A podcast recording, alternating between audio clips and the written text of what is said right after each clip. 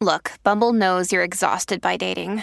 All the must not take yourself too seriously and 6 1 since that matters. And what do I even say other than hey?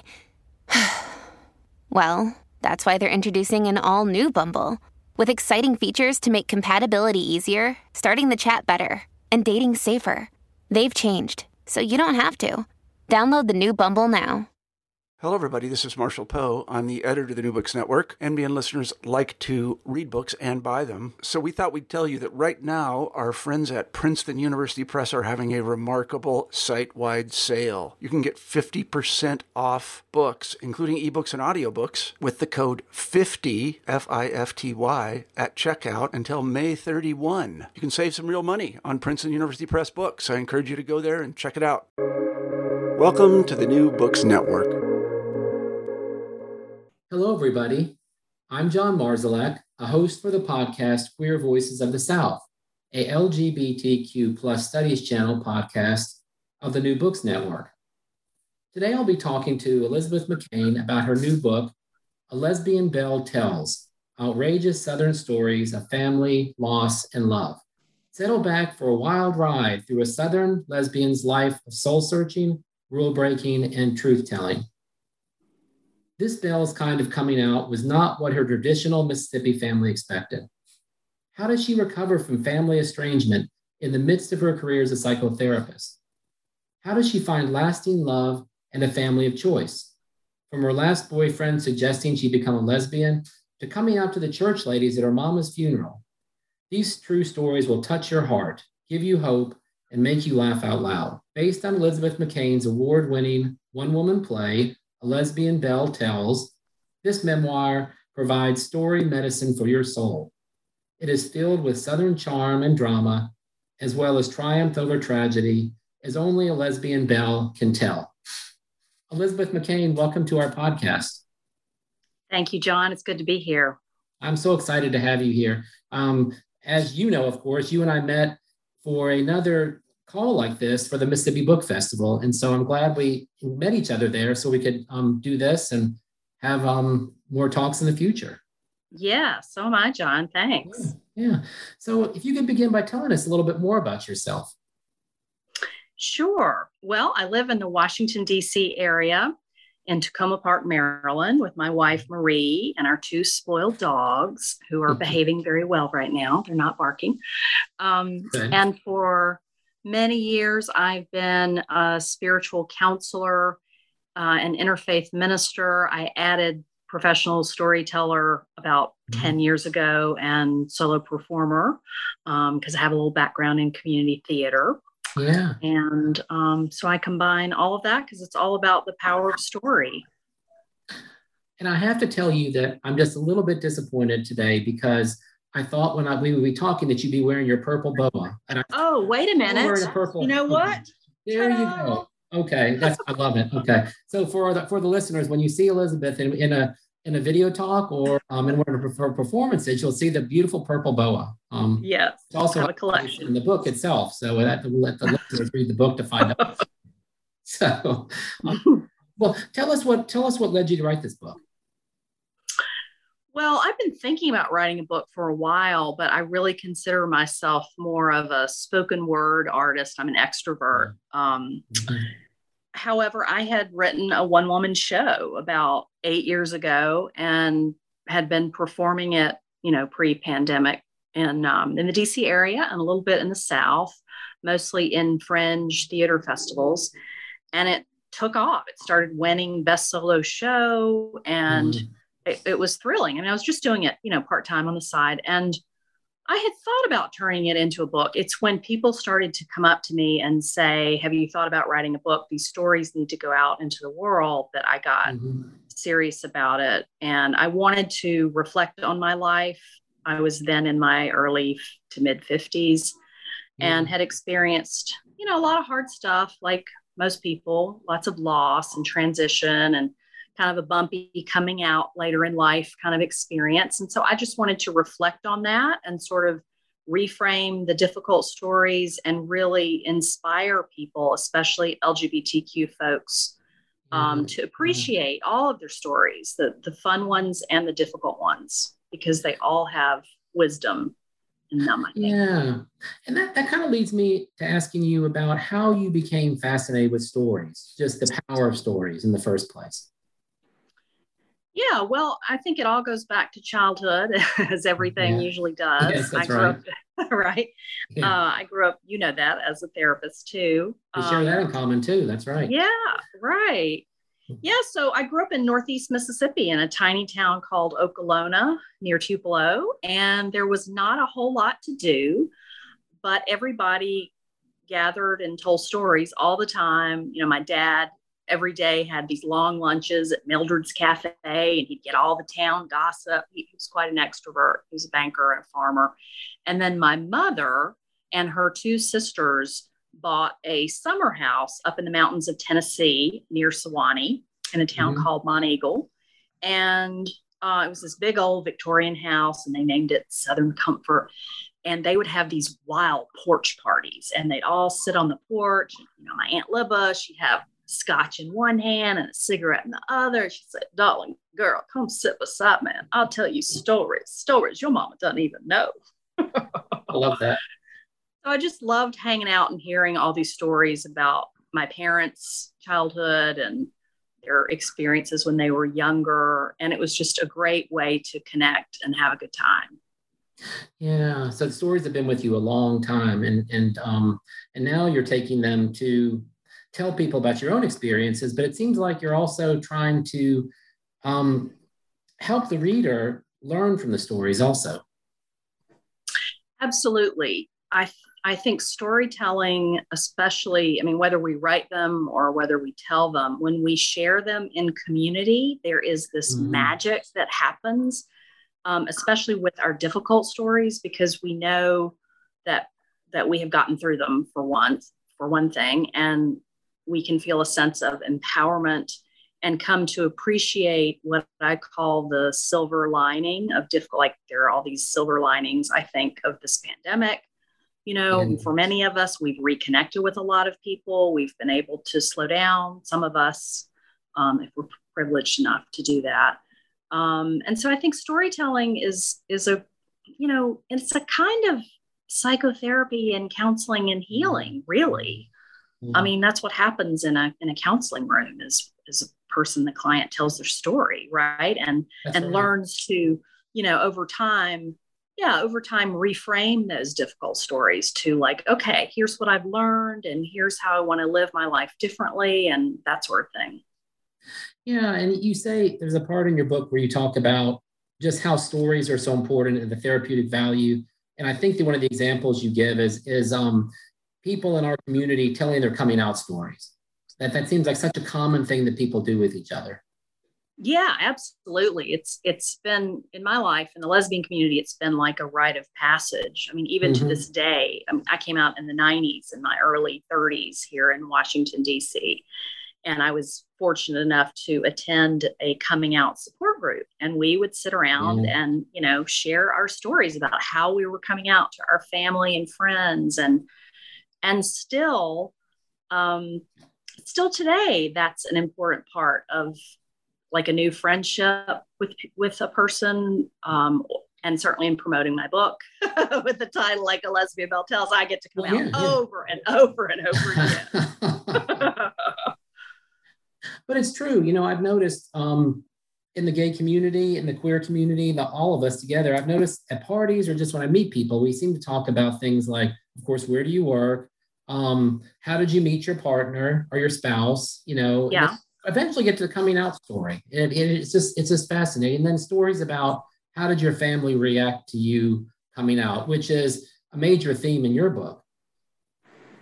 Yes it is. And i think especially for those of us who are southern that can be a difficult thing because many of us came from very traditional maybe religious families. Certainly i did with yeah. um, parents who grew up Southern Baptist and then became Episcopalian. Um, yeah, it was a, a rough journey and it was a surprise when I came out to my family. You know, I, I kind of laugh now. I mean, it was, it was painful back then, of course, but I sometimes have said, gosh, if I had just looked really butch, maybe it wouldn't have been so hard for them. uh, I'm lipstick lesbian, you know, I'm still a femme. so it never made sense to any of my family members. you know, it, just like you did now, um, you have this way in the book uh, of doing something that you call um, in the book gothic comedy. That you you talk about things that were really painful to you, and you know, and the reader feels that pain, especially if they've experienced something similarly. But then you were able to turn it into this comic situation. So I don't. Could you tell just tell us about that and the, the power of, I guess, gothic comedy? Yeah, well, I grew up loving Southern literature, and I had this great teacher, Mrs. Susan Core, at this Episcopal boarding school who taught mm-hmm. Southern literature. And I remember we read a lot of Flannery O'Connor and um, Eudora Welty short stories, and of yeah. course, Faulkner. And she introduced us to this Southern genre in literature known as Southern Gothic. And what I remember about that is that the themes in, in Southern Gothic, of course, this would be fiction. The themes had to do with um, oppression and alienation, dark humor, and then there was always some element of redemption. So I think that my stories have all of those elements. It's not fiction, of course, these are my true stories. And certainly I have written about the painful parts. And I think I have been a I have the gift somehow of I'm not stand up comic or anything, but I do have this gift of humor to bring in some levity to the really hard parts of my life. And I hope to inspire people because I think that humor can get us through a lot of grief. I think that I think that grief and joy are sort of in, interconnected and two mm. sides of the same coin. So that the yeah. the larger my heart is to grieve, then the larger its capacity is to hold joy and laughter and play. Oh, that's beautiful. Yeah, I guess the whole idea that we grow from the challenges we have in our life. Yes, absolutely. Yeah, yeah. Another thing that really comes through is um, and you and I've talked about this in our in another conversation, but the paradoxes of Mississippi, um, the love and the hate for small towns. There's yeah. so many places. I just wondered if you could talk about that too. Yes, I I grew up with um, that sort of love hate relationship. I remember as a teenager being very bored in my little town. Although I mean, I had friends and I loved my family and all of that. Um, but I remember thinking of cities as these really exciting places that would offer theater and museums and and just a richer kind of life. And so, you know, um, my parents were um, uh, gave us the gift of offering us to to leave for to go to college. I remember my dad said, "Well, I'll I'll let you go anywhere. I'll pay for anywhere you go to college as long as you don't go north of Virginia." That's funny. I love how you do the voices. I'm hoping in a little while you can read one of your stories or a portion of one of your favorite stories to oh, us. Oh, sure, sure. Okay, okay, great. great. Yeah, so I left a long time ago, went to an Episcopal boarding school, but in another tiny town in uh, near Sewanee, Tennessee. And then I went to college, Randolph Macon Women's College, and moved to Washington, D.C. in the late 80s um, and certainly have loved being in this large metropolitan um, area with with such rich, you know, rich things like diversity and theater and museums and all that. And truth be told, as I get older, I I sometimes miss the intimacy and connection that only happens in a small t- southern town or small New England town. And so I I was visiting Mississippi a lot right before the pandemic hit because I was finishing this book and I felt like I need to go mm-hmm. back to the I needed to go back to the motherland as I like to call it. Um, you know, to to finish and to have some time to hang out and visit with people in my hometown and go to the cemetery and just kind of have a more leisurely um, healing visit because before that I, I, would only go for about three days and then I'd leave. And so I went for about 10 days and mm-hmm. I reconnected with friends and, um, you know, drove over to Oxford, Mississippi several times to my favorite bookstore over there and just really was coming to appreciate the South a little bit more. And I mean, I know it still has its challenges, certainly politically. Um, but I found out that these pride festivals were happening in like mm-hmm. Oxford and Starkville. And I thought, oh my gosh, change is coming to Mississippi. How exciting. So who would have thought? who would have thought? That's yeah. So it's been this paradox of, you know, struggling with some things and really embracing uh, the rich Southern heritage that we have of, of storytelling and blues music and connection and community. And all of those are strong values that I still have. Yeah, and, and that brings me to the question of um, what does it mean to be a Southerner? Because that's something else that comes through in your book. Yeah, well, for me, I identify strongly as a Southerner. I would say as a progressive Southerner. Mm-hmm. Um, because to me, um, being Southern is about embracing family and storytelling and connection. And there's something about the eccentricities, um, odd characters, unusual circumstances having to do with place and characters and conflict and what's not talked about, the, the secrets and discovering the secrets and bringing that out into the open um, that are rich and complicated themes i think certainly in my life and in many southern in many lgbtq southerners lives i think yeah you know um, there's a there's sections in your book where you talk about um, southern way is not talking about the elephant in the room and it seems right.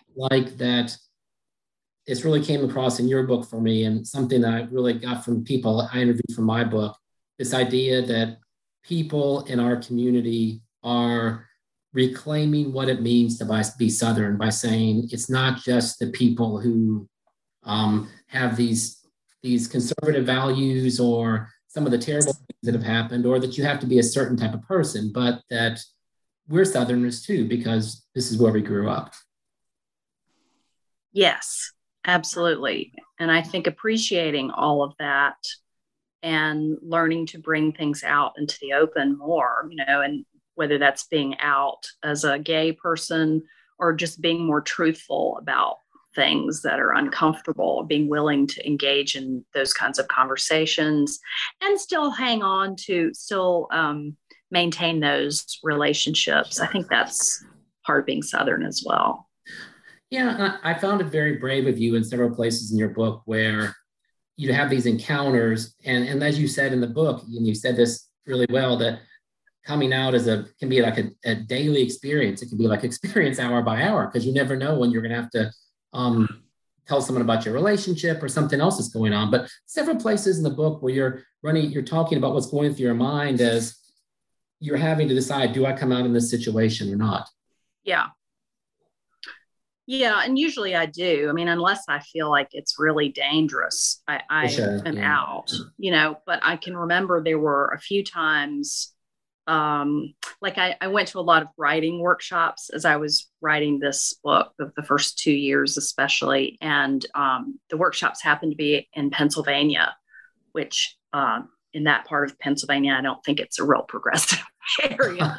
And so, you know, occasionally, um, but but I loved going and having the time to write, and and I met some really interesting people. And I do remember one time I was sitting with a group of Dallas Christians.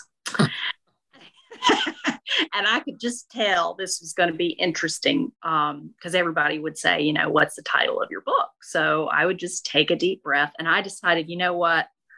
I'm just going to have fun with this, which is, again, I can rely on my humor to get me through kind of awkward situations. Um, and I would say, Well, have I got a title for y'all? Are you ready? Picture me in a purple boa on the stage, a lesbian belle tells. and usually everybody would just go into peals of laughter. And, you know, even the even the most conservative ones from Dallas. Um, so I made some interesting connections. And again, in my hometown, when I went back and spent some time, um, there were a few days where I wasn't getting Wi-Fi. I was staying out in this cabin and friends Oh. and out in Monroe County, and I came into town for three or four days in a row and um, called a friend of mine who's the president of the bank where my father was was president a long time ago and and i um, they were kind enough to allow me to go into the board room which had this huge table and i spread my chapters out. And of course they were so friendly you know and the and the ladies would invite me to come have lunch down the hall in the kitchen where they were having chicken and dumplings and i would go in and of course my dad's been gone for a long time and so the next generation of people have come to work in this bank and many of them are not from Okolona. They're from other little towns around so they didn't really know who i was. And they're like oh are you a consultant working at the bank? And i said oh no i, I grew up here and i'm finishing a book i'm writing you know so again i would have to come out again and Because everyone And always asks. people would- Yeah. uh, yeah. they would always ask and i would i just have to you know get my energy up and just decide i'm going to make this a fun experience and we'll see and mostly it has been very fun and very positive i mean a few people have oh well that's not what i was expecting you to say but you know that's an educational moment to go you know lesbians don't look one certain way we come in all kinds of forms and um you know that i think that was good for them to know that instead of yeah. yeah. because a lot of people stereotype you know you don't look like a lesbian well what does a lesbian look like all Well- different looks different looks and you had, that's that's another interesting part of the book where you talk about when you first came out especially that it was difficult to know where to fit into this community you, because you you describe yourself i'm quoting as a lipstick lesbian and you said that didn't seem to fit in in a lot of circles can you talk more about that Yeah, sure. So I came out in 94 in DC. And at that time, I guess what was popular was that sort of either butch or androgynous look of like those Oh, big yeah. Doc Martens, Doc Martin boots, you know, yeah yeah and polo shirts and cargo pants. And that, you know, I just, that's not my look. And I remember the first time I walked in, I walked into this lesbian dance. It was at this really nice place that is now the Trump Hotel, sadly, but it, Oh, it used to be, uh, yeah, it was, but it used to be a really nice place. Um, can't remember the name of it, but anyway, it was this dance place and a patio outside and a dance floor and this nice bar. And a friend of mine told me about this lesbian dance and I was just coming out. I think it was only the second one I'd been to. And I said, Well, what do lesbians wear? I don't know what to wear, Cindy. And she said, Well, you're a femme. So just, you know, just be mm-hmm. yourself and wear something kind of girly, you know, maybe a skirt or something. so I got all dolled up in this like silk mini skirt and black hose and flats in my little purse and makeup. And I go in and I look around into a sea of of lesbians and I think I called it the 1990s lesbian uniform, which was the polo shirt, Doc Martens and that's funny jeans and and women would come up to me and say, I remember this one kind of butch woman came up and said, What are you doing here? She was actually angry. She thought I was a straight woman spying on them. and I said, Well, I'm a card carrying member of this community, just like you are. I'm a lipstick lesbian, you know. And so that's that's what I noticed a lot in the 90s. yeah yeah and and on the other hand you had family members say to you that um, there's no way that you could possibly be a lesbian Correct. Yeah. My parents and my sister were just convinced that either I was rebelling, um, I was rebelling, and this wasn't really who I was. And yeah, that was really hard. That's Because when you had that yeah Yeah.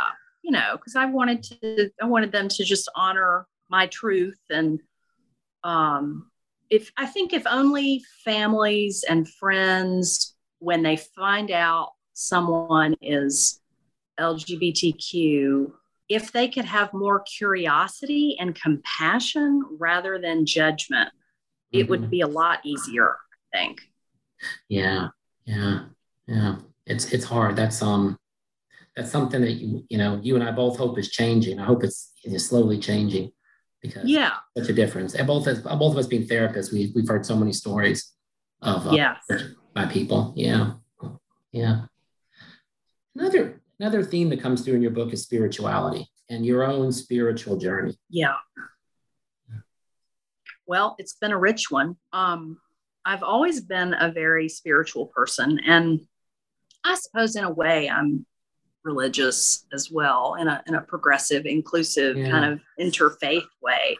Right. Um, I've I've never uh, let go of that spiritual part of me, and I've I'm actually an ordained interfaith minister. I went to an interfaith seminary. Oh, wow. Yeah. Um, back in was ordained in 2009 in Berkeley, California, and that was great. And yeah, so I've explored all kind, you know, Native American, shamanic, divine feminine, Buddhism. Hmm. Um, I'm still a member of an Episcopal church in Washington, D.C., that's very progressive, St. Mark's. So I, I just think, you know, whatever is meaningful to people, whatever kind of path helps people discover something greater than themselves, you know, some kind of higher power, I think is really helpful to have in life. That's gotten me through a lot of dark days. Yeah, and, and I thought that was an important part of your book because so many people in our community, um, you know, had a had a really their spirituality was something that was really a strength for them. And then when they came out and they were rejected by a religion or a spiritual community, they, um, you know, they they lost that. Um, and so yeah it's it's nice to read stories of people like you who've um, you know shared your experiences of of growing and um, finding a, something that really that really fits you and is a source of strength for you. Yeah, I think that's really important, and I help clients do that as well to find their own authentic spiritual path. Mm-hmm. I think is really important, and that doesn't necessarily mean that they have to believe in in a religious being. Mm-hmm. You know, it can yeah. just it can mean creative higher power um, right. For a while, we went to a Unitarian church. And so I, I read a lot about the importance of people who were humanists um, and atheists, and like including all of those folks in a mm-hmm. spiritual community is, is important. Although in Mississippi, I think it's still very Christian. It right? is. It is. But I, yeah, I like what you're saying. The focus on what, what's going to bring meaning to someone's life. Yeah. Yeah. Yeah. Um, this is probably a question I should have asked early in the interview, but it's kind of fun to kind of jump around like we're doing. So yeah, tell that you even you know like I said, there's um you mix in so well the um this this painful periods with the comedy, and you even have a tongue in cheek um title when you say a lesbian belle tells. So tell us about what a lesbian belle is. Oh right. well, years ago, um, I put an ad in, um, I can't remember if I was dating men or women at that point. I think maybe one of each. So there used to be a Washingtonian magazine here in DC area, but way before online dating. I'm dating myself. This is back in the early 90s, I guess. Um, and I put an, you know, and you, you had to have a title for your ad. And mine said, the first one said, Your mama would love me. I love that. That's funny. You know, girl next door kind of yeah, thing. Yeah. And the next one, actually, a friend of mine who was a straight man helped me with this title. He suggested, and at this point, I was definitely dating women. I remember that. I, and I wasn't dating this guy. We were friends from a spiritual community. He was, he was a great guy, John. And he suggested that my title should be For Whom the Bell Tolls. That's good. Oh. that in. And then years down the road, I wrote this one woman show and I was working with a director um, who was helping me. And we were both trying to come up with a really catchy title. She was telling me how important it is to have a great, strong title. And suddenly one day it came to me A Lesbian Belle Tells because it's storytelling. It's, I love the paradox, the the juxtaposition there of two very different images, lesbian and Belle. And and I think of Belle and not I know that word is loaded and it can bring up images of, you know, antebellum world of slavery and Scarlett O'Hara. Yeah. Scarlett O'Hara type stuff. That, that's not what I mean by by Belle. It's more of the um, playful southern part of me that still likes to have my shoes and my purse match and wear lipstick and you know, be a pris- kind of prissy, right? well, I would prefer to use the word uh, colorful and color coordinated. oh, that's funny. you know, and still I'm a lesbian. I'm an out lesbian. I'm a feminist. I'm progressive. Like it's it's sort of my version of intersectionality, I guess, to be yeah, yeah. be southern lesbian, spiritual, kind of edgy, um, all of that mixed together is sort of like embracing all parts of myself. So that's how I think of it. Well, I love the, that you use the word intersectionality because it, it really goes back to that um, question what it means to be Southern. And, and I think it comes across for me so strongly in your book about how you're reclaiming what it means to be Southern. Um, yes. yeah, I think I think it's really important to reclaim parts of ourselves, especially, you know, if we didn't appreciate that. Like there was a part of me in the past that I felt almost embarrassed or ashamed to be from Mississippi because of the yeah, horrific racism and homophobia um, that still exists. You know, I still have moments of sort of cringing.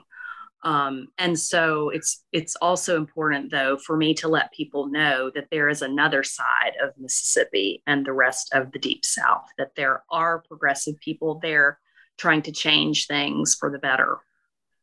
Yeah i, I think so. And i you know I, I, guess when i say reclaiming reclaiming southern identity I, I, think about especially some of the politicians out of mississippi that are in the news. Yeah. And say yeah. things that are just you just cringe when you hear it and you're thinking i don't that's not all the, that's not all the people I know who are Mississippians or who are Southerners. There's a lot of people like Elizabeth that's right who are really very progressive and really trying to um, reclaim the parts that, that that are good, the connectivity with other people and the love and things like that. Absolutely. And especially in the university towns in Mississippi. I mean, let me tell you, during this pandemic, I have been so fortunate to connect with so many great people um, professors at Mississippi State and Delta State and people in Jackson. Um, I have just really enjoyed me, and and some of these people are straight as well, are very good allies. And I've actually, um, fingers crossed, uh, my show is booked and a storytelling workshop at State in Starkville in March um, and also at Delta State. And I hope to get it booked at other places down there too, because there's still a lot of really good progressive people working hard down there for positive there really change. Are. There really are. Yeah, and I'm, I can not wait to see you come down here. I'll be I'll be at the show. Oh, thank you, John. That'd be great. Yeah. So, um, I wondered if you did if you had a, one of your favorite stories in the book that you'd be willing to share with readers or listeners here to give them a, a sense of what it's like when they read your book. Sure. I think I'd like to read chapter 10, A Southern Funeral to Die For, about going that. to my mother's my mother's yeah, funeral. That's a great story. I love that. Thanks. Yeah. Mama's death marked a new chapter in my life. A few days after she died in Boston, Marie and I flew down to Mississippi for her funeral. It was a traditional Episcopal funeral in my childhood church, Grace Episcopal. I remember it was a quiet service with prayers from the Book of Common Prayer and comforting hymns such as Amazing Grace, How Great Thou Art, and Jerusalem, My Happy Home. After the burial, we went we went back to my childhood home on Monroe Avenue for the celebration of life party cuz y'all southern funerals are to die for. That's when the healing begins all that connecting and remembering and sharing stories for hours with friends and family. Let's face it, sometimes our friends are more fun than our family members. There are peals of laughter and soft, teary eyes, joy and sadness held in a container of love. Sharing heartwarming stories and eating comfort food, these rituals begin to heal grief. And oh, the food all that delicious Southern funeral food, like melt in your mouth pot roast, crispy fried chicken, cooked to death casseroles, like asparagus with melted Velveeta cheese on top, and homemade biscuits with ham, and the desserts me pound cake, moist chocolate cake, and apple pie. Not exactly healthy, but to Southerners, this kind of food was a staple of our lives growing up before gluten free was a thing.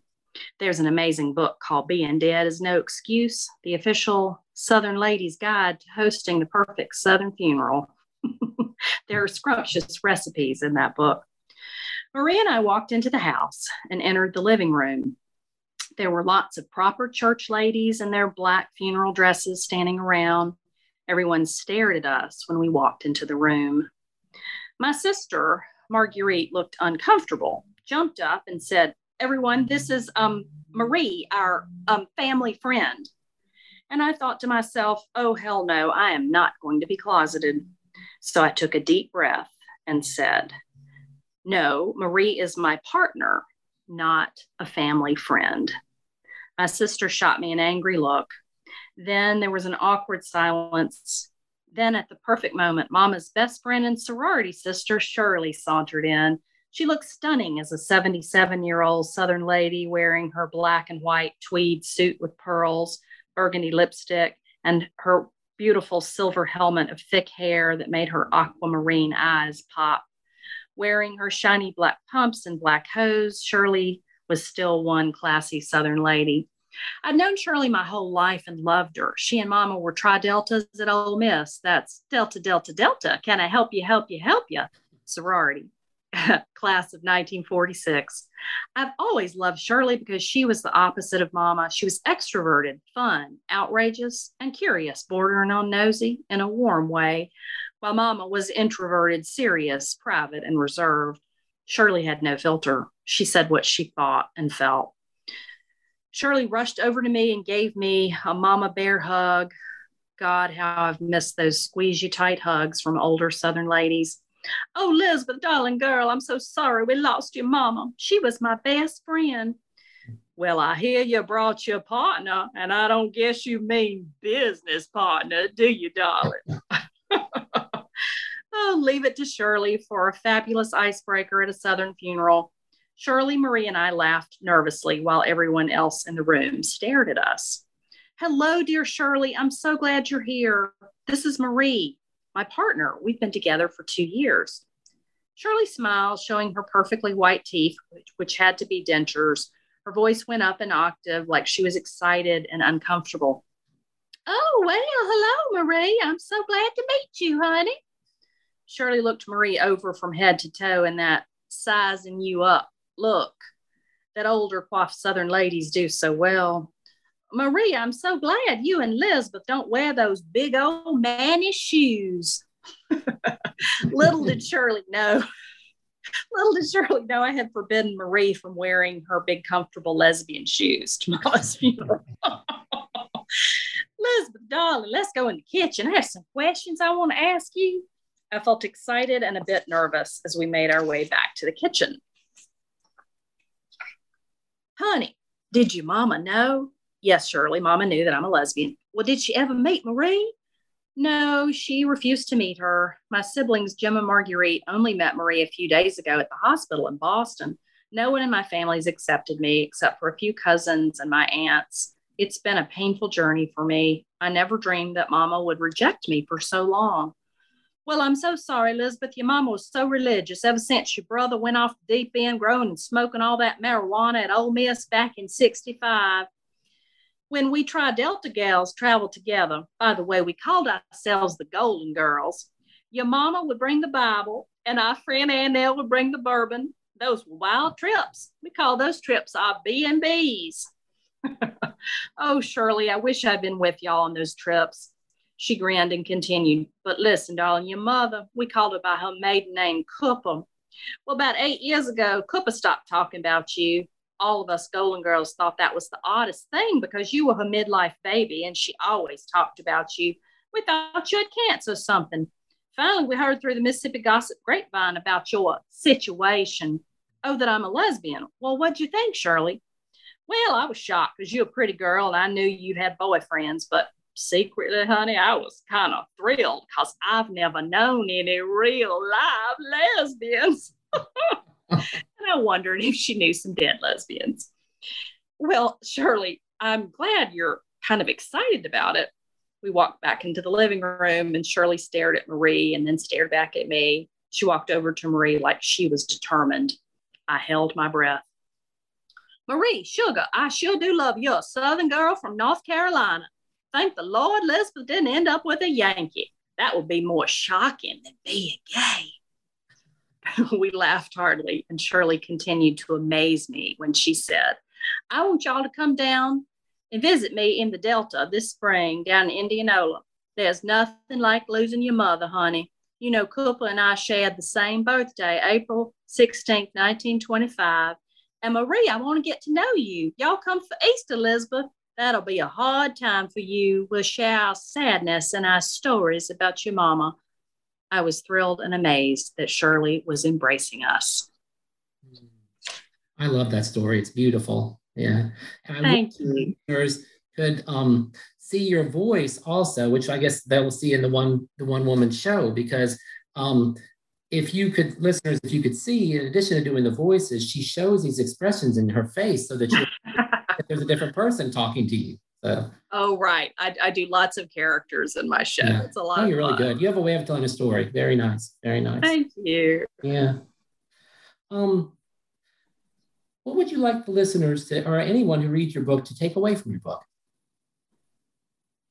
Well, I hope that my book inspires people to really think about their own stories, especially their their stories mm. of loss, because I think during this pandemic we've had so much loss, and if we can kind of appreciate our stories and and reframe them, mm. um, I think we can all connect on a deeper level and we can heal and feel more empowered um, instead of feeling like a victim. And I really mm-hmm. want people to know that, you know, we're, we're just all connected. Um, we're not really alone, even though sometimes we might feel kind of isolated. If, if people will just take a little risk and like I like to say, pick up the phone, you know, stop all this texting and mm hear other human voices. That's really important for us to do to feel connected, to have the positive endorphins released in the brain. Yeah, there's nothing yeah. like a good conversation. I mean, there's nothing like one in person, of course, first of all. Mm-hmm. But a lot of us have not been able to to be in groups very much for the past year and a half. Some some this summer, I think, for those of us who were fully vaccinated, we started mm-hmm. to see people and, and, get out a little bit, but we're still very cautious. Um, and yet I'm still amazed at, you know, in person is just so much better than Zoom and texting and social media and mm-hmm. all that. I, I, really want people to, to embrace this connection um, through sharing stories and to have more courage to be vulnerable and tell some of the difficult stories and and realize that we're all connected. And i imagine that you through your book you, you give many people permission to do that. So i think it's a great service you're doing. Thank you. I hope so. And and the other thing that i'm excited to start doing in the spring um, i'm going to be traveling a lot actually i think in the south and in other places too is that I want to offer, in addition to performing like at universities and big theaters, I also do smaller events like uh, performing at what at what I call a house concert. So I'll do the the pure storytelling version without all the tech and the music and all that, which is actually easier to do. Yeah. And it's more intimate to a group of 20 30 40 people and then have like a weekend event and i do storytelling workshops as well ah. and i ah. teach people how to craft a meaningful poignant story and then at the end of the weekend for those who are interested um, we'll have a, a little show and let people perform and invite some friends and again that's so great for connecting and community building and healing and and just feeling um, grateful and and joyful about being together again. That's beautiful. Yeah, I look forward to look forward to seeing that. Thank you, Elizabeth. Thank you so much for being on our podcast today. I really appreciate it. Oh, you're welcome, John. Thanks so much for having me. And by the way, I enjoyed reading your book as well. All those interviews with those couples, that was amazing. You must have had a great time doing that and getting those stories. Oh, I did. Thank you so much. Yeah, I appreciate that. Yeah, yeah. Yeah. Mm. And to our listeners, if you are interested in reading A Lesbian Belle Tells by Elizabeth McCabe, please click on the highlighted title of the book in the description included with this podcast. And join us again next time for Queer Voices of the South on the New Books Network.